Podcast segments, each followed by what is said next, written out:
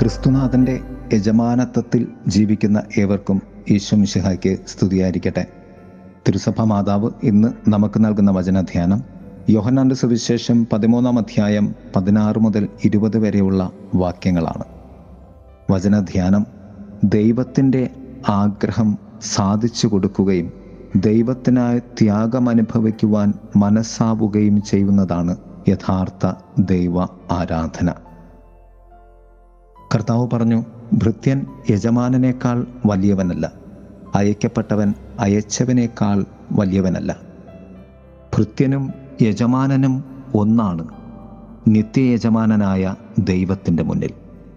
ഈ ഭൂമിയിൽ നാം ദൈവത്തെ യജമാനനായി കണ്ടുകഴിഞ്ഞാൽ പിന്നെ എല്ലാവരും വ്യത്യസ്തരായ ദാസന്മാർ തന്നെയായി ഒരു ദൈവസ്നേഹിക്ക് അനുഭവവേദ്യമാകും.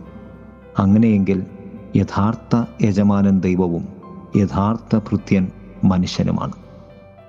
മനുഷ്യൻ ദൈവത്തെ യഥാർത്ഥ യജമാനനായി കണ്ടാൽ അത് മനുഷ്യ സമത്വത്തിന്റെ സ്വർഗമായി ഭൂമി മാറുക തന്നെ ചെയ്യുവാനുള്ള ദൈവ വിളിയാണ്.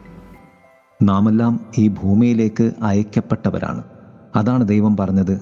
നിന്റെ അമ്മയുടെ ഉദരത്തിൽ ഉരുവാകുന്നതിന് മുൻപേ ഞാൻ നിന്നെ അറിഞ്ഞു.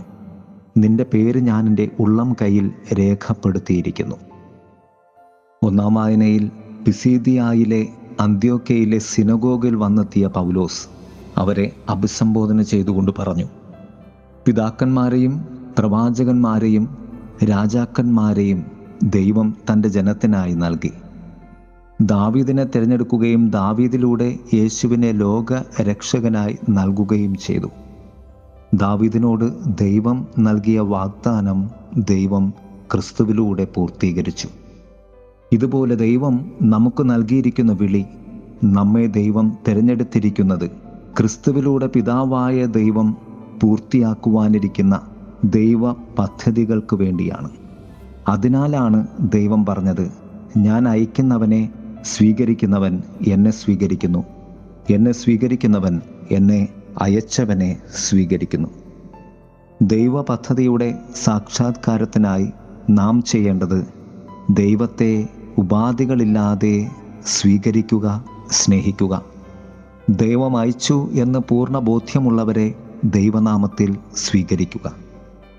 ദൈവം എന്നെ ഈ ഭൂമിയിലേക്ക് അയക്കുവാൻ കാരണമായ എന്റെ മാതാപിതാക്കളെ സഹോദരങ്ങളെ ഞാൻ കണ്ടുമുട്ടുന്നവരെ ഓരോ ദിനവും എന്റെ ജീവിതത്തിലേക്ക് കടന്നു വരുന്നവരെല്ലാം ദൈവത്താൽ അയക്കപ്പെട്ടവരാണ് എന്ന ഒരു ബോധ്യം നമ്മെ അനുനിമിഷം ദൈവ അന്വേഷികളും ദൈവ പദ്ധതി ജീവിക്കുന്നവരും ആക്കി തീർക്കുകയും ചെയ്യും.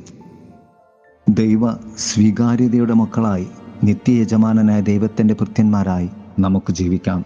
ദൈവം നമ്മെ സമൃദ്ധമായി അനുഗ്രഹിക്കട്ടെ. ആമേൻ.